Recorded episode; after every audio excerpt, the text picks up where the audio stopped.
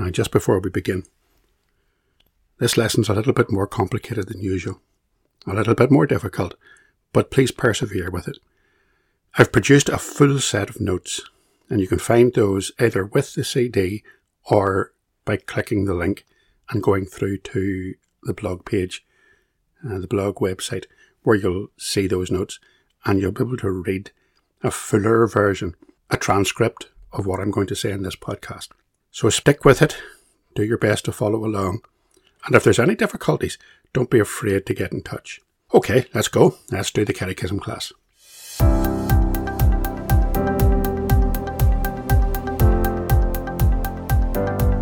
Welcome to our weekly catechism class. This lesson is a weekly look at the Heidelberg Catechism to help us to learn Christian doctrine with a warm and a practical application. Every lesson has an accompanying study guide the web link to find that guide is in the episode notes.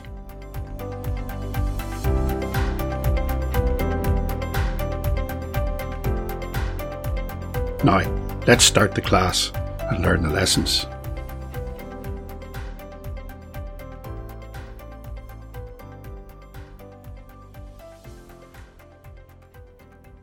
In this podcast, we're looking at Lord's Day 15, question 37 in the Heidelberg Catechism. And we're going to ask the question Did God die at the cross? Who exactly did die at Calvary? We've been looking already at Lord's Day 15, question 37. The question it asks, What do you understand by the word suffered?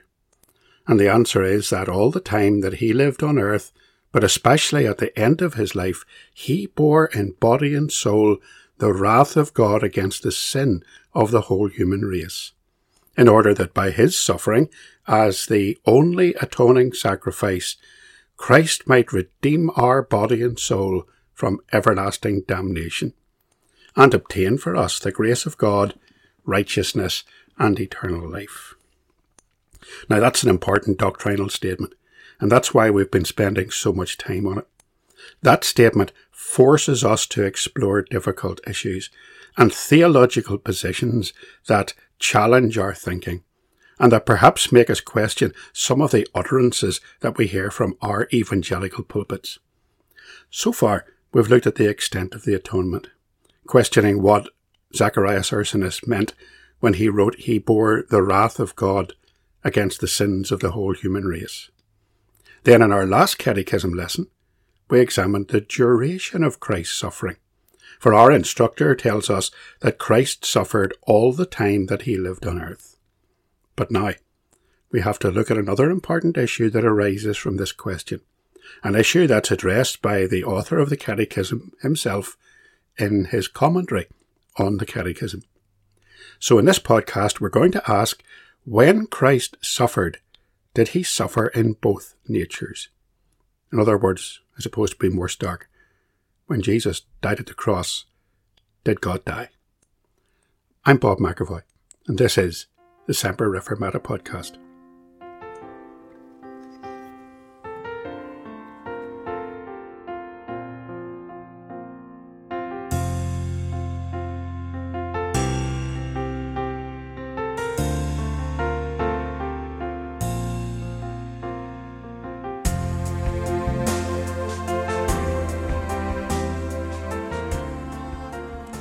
Now, why would we want to torture our feeble human minds with a divine perplexity like this? Well, because in church history there have been terrible heresies concerning the death of God on the cross. In his classic and very important book, The Cross of Christ, John Stott writes about two serious Christological errors that occurred in history because of false views on this issue. The first of those was Patripassianism. Now, we've already learnt about this error in our previous bonus episode on Christological errors. The word Patripassianism literally means the suffering or the death of the Father. It was a serious error held by the modal monarchians of the second and third centuries, those modalists who were similar to modern day oneness Pentecostals. They believed and taught that at Bethlehem, God the Father became God the Son. God acting in another temporal mode. Praxeas, the modalist refuted by Tertullian, seemed to teach that the Father himself had come down into the Virgin Mary, was himself born of her, himself suffered, and was himself Jesus Christ. So to refute this, Tertullian wrote, Let us be content with saying that Christ died, the Son of the Father, and let this suffice, because the Scriptures have told us so much. The second heresy is known as Theopassianism, the belief that God himself died at Calvary. It's a similar deviation to Patripassianism, but it arose in the 6th century, and these heretics rejected the orthodox view that Jesus was one person with two natures, truly God and truly man. Instead, they taught that Christ had only one mixed or composite nature. That is, that the human and divine were merged into one nature. If you want a technical term, they are monophysites. Now, that composite nature was essentially divine, so they emphasized the suffering of God the Father on the cross. So, why are we looking at this? Well, the point is that a misunderstanding of this doctrine can lead to serious Christological errors and a failure to truly understand what was actually happening at the cross, especially in those who claim to be pastors or teachers in the church. This can lead to spiritual dangers for those who hear them. So John Stott writes, an overemphasis on the sufferings of God on the cross may mislead us either into confusing the persons of the Trinity and denying the eternal distinctiveness of the Son like the modalists, or into confusing the two natures, like the monophysites. We'll just pause for a moment let you look over the notes and read them and take that in.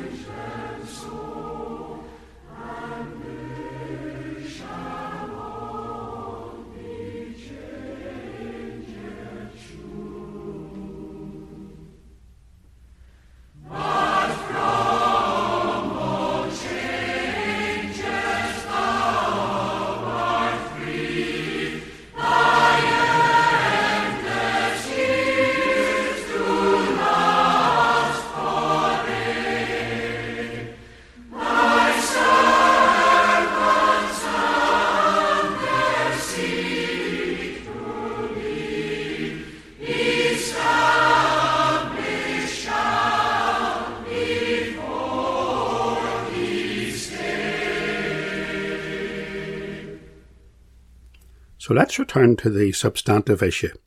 Let's ask again who died on the cross? Did God die at Calvary? In a previous lesson, we learnt that when Christ was in this world from Bethlehem to Calvary, he was both perfect man and perfect God simultaneously. Let's quickly recap that.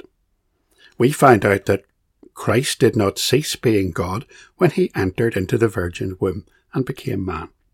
And we learnt that from Mary he took his human nature, so that he was the seed of the woman, and without the inherited sin of Adam, that we all pass down to our children. And we've even seen a little of the process of virginal conception, the truly miraculous event through which the Holy Spirit brought about Mary's pregnancy. Jesus, then, we say again, is fully God and fully man, two natures in one person. And we learnt that we call this the hypostatic union. Now, when we think of Christ's suffering from Bethlehem to Calvary, we're confronted with a problem. We know that Christ suffered as a man. He suffered just as we have to suffer, and just as we do suffer. We learnt that he suffered in his humiliation. He suffered in sharing our human infirmities, want, and poverty, the mockery and scorn of mankind, the temptation of the devil. He suffered the cruel death on the cross, and he suffered the wrath of God against our sins. It is because he suffered in our human flesh that he can sympathize with us when we suffer also. So Hebrews 4 and 15. For we have not an high priest which cannot be touched with the feeling of our infirmities, but was in all points tempted like as we are, yet without sin. But we've also learned that his two natures are inseparably united in Christ's person.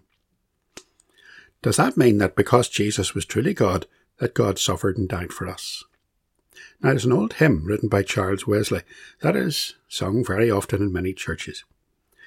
It goes on, Can it be that I should gain an interest in the Saviour's blood? And it contains a line that asks a question that is very pertinent to this matter. It goes, Amazing love, how can it be that thou, my God, should die for me? Jesus is fully God. But can we then conclude from that that God died on the cross? There's one or two texts that some people think might suggest this. For example, 1 Corinthians chapter 2 and verse 8, which says, Which none of the princes of this world knew, for had they known it, they would not have crucified the Lord of glory. One commentator sought to argue that this verse may have led some astray, thinking that the phrase crucify the Lord of glory was a reference to the God of glory, the Father. Now, I can't see that at all. The phrase only occurs twice in Scripture, in this text and again in James, where the context clearly points to Jesus as the Lord of glory. James 2, verse 1 to 3. My brethren, have not the faith of our Lord Jesus Christ, the Lord of glory, with respect of persons. Or as the Amplified puts it, my fellow believers, do not practice your faith in our glorious Lord Jesus Christ with an attitude of partiality. Clearly, that phrase refers to Christ. The real problem comes in Acts chapter 20 and verse 28, where Paul's addressing the Ephesian elders, and he says, Take heed therefore unto yourselves and to all the flock over the which the Holy Ghost hath made you overseers, to feed the church of God, which he hath purchased with his own blood. The church of God, which he purchased with his own blood. And the impression is given there that God has purchased the church with his own blood, that God died, a phrase that on the face of it would seem to be a proof text for someone who wanted to believe that God the Father had died in Christ at Calvary. The English words his own there translate a single Greek word, the word idios. It's a noun in the genitive, we might say in the possessive case in English. So it could well be rendered with the blood of his own. So many English translations translate the verse like this. For example, from the very excellent New English translation, the so-called Net Bible. Watch out for yourselves and for all the flock of which the Holy Spirit has made you overseers to shepherd the church of God that he obtained with the blood of his own Son. The translators explain, or with his own blood, Greek, with the blood of his own. So the genitive construction could be taken in two ways. As an attributive genitive, a second attributive person, a second attributive position, meaning his own blood, or a possessive genitive, with the blood of his own. So in this case, the referent is the Son. It has been specified in the translation for clarity. The translators say that this is only one of two explicit statements in the books of Luke and Acts highlighting the substitutionary nature of Christ's death. The other is in Luke 22:19. Then he took bread and after giving thanks he broke it and gave it to them, saying, This is my body which is given for you. This do in remembrance of me. So who died on the cross that terrible day? Was it God the Father, since the human and divine natures in Christ are indivisible? Well, the answer to this strange conundrum is a resounding no. Let's look at just one more of those difficult texts. It's in Colossians 2 and verse 9. It says, For in him, that's Christ, in him dwelleth all the fullness of the Godhead bodily. Again, the Amplified clarifies this for us a little bit. It says, For in him all the fullness of deity, the Godhead, dwells in bodily form, completely expressing the divine essence of God. In other words, when Paul was writing to the Colossians in chapter 2 and verse 9, he was saying that everything that God is, Christ was. Now, what do we know about the divine essence, the nature of God? We often speak about his attributes, what we can say about him that truly expresses his nature. We can't compare God to one of us. We can't even correctly or adequately describe him. In Isaiah 40 and 25, it says, To whom then will ye liken me, or shall I be equal, saith the Holy One? But what we do know about him is what he has chosen to reveal to us in his word. So we know that God is eternal. We know that he never changes. We know that he is all powerful.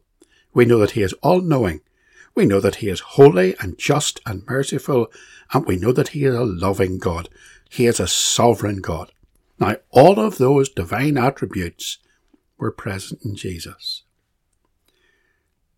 So God is impassible and immutable. Now, what does that mean?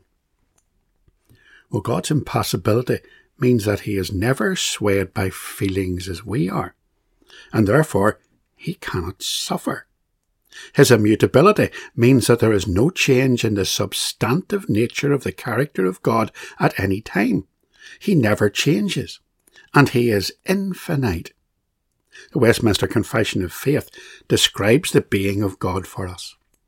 It says there is but one only living and true God, who is infinite in being and perfection, a most pure spirit, invisible without body, parts or passions, immutable, immense, eternal, incomprehensible, almighty, most wise, most holy, most free, most absolute, working all things according to the counsel of his own immutable and most righteous will for his own glory. Most loving, gracious, merciful, long suffering, abundant in goodness and truth, forgiving iniquity, transgression and sin, the rewarder of them that diligently seek him, and withal most just and terrible in his judgments, hating all sin, and who will by no means clear the guilty. Now, that long list of scripture references in the confession that backs that statement up fills the alphabet from A to Z. Here's just two of those verses that prove his impassivity and his immutability. Malachi chapter 3 and verse 6. For I am the Lord, I change not. Therefore ye sons of Jacob are not consumed. James 1 and 17, Every good gift and every perfect gift is from above, and cometh down from the Father of lights, with whom there is no variableness, neither shadow of turning. Now, death is a change in being. God is impassible and immutable and it stands to reason that God cannot die because he cannot change. The second thing is that God is omnipotent, and that means he is all powerful. It is because of God's mighty power that this universe even continues to exist. He sustains it by his power. When Paul was preaching at Mars Hill in Athens, he told the Athenian philosophers in Acts chapter 17 and verse 28, for in him we live and move and have our being. If God had died at Calvary, if God the Father had ceased to exist for just one second, the universe would collapse. It would implode upon itself. It would cease to exist, for nothing can exist apart from the sustaining power of God. If God dies, everything would die with him. So it's obvious. Because we've already learned that God is impassible and immutable and omnipotent, and according to the Westminster Confession, he is invisible without body, parts, or passions. That when Paul was speaking to the Ephesian elders, and telling them that they were to feed the church of God, which he hath purchased with his own blood. He's not talking about the death of God the Father. He's talking about the death of God the Son. R.C. Sproul says we should shrink in horror from the idea that God actually died on the cross. The atonement was made by the human nature of Christ. Somehow people tend to think that this lessens the dignity or value of the substitutionary act, as if we were somehow implicitly denying the deity of Christ. God forbid.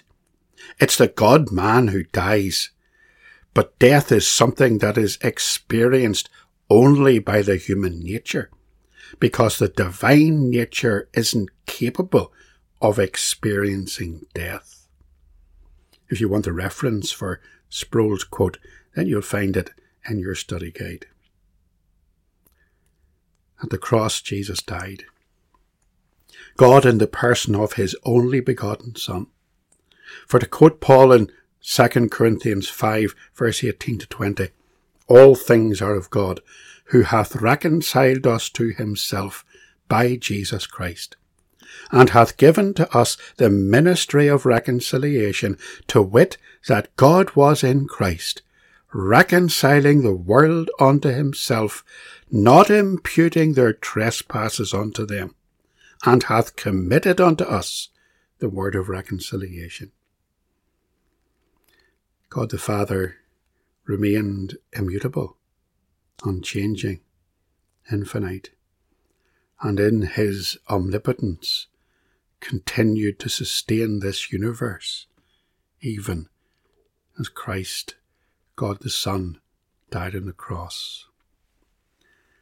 John Stott in his work, The Cross of Christ, page 184 to 189, deals with this. He thinks, and I quote him, that it is wise to stay with what the authors wrote, faithfully echoed by the Apostles' Creed, namely that he who was conceived by the Holy Ghost, born of the Virgin Mary, suffered under Pontius Pilate, was crucified, dead, and was buried, was not God the Father, but was Jesus Christ, his only Son, our Lord. He concludes that only God in Christ, God the Father's own and only Son, could take our place. The love, holiness, and will of the Father are identical with the love, holiness, and will of the Son. Now, I know this has been a difficult lesson, but it's a very important one. And I promise you that in our next lesson we shall deal with a far more practical aspect of the sufferings of Christ. For we'll be asking, what did the suffering and death of Christ achieve?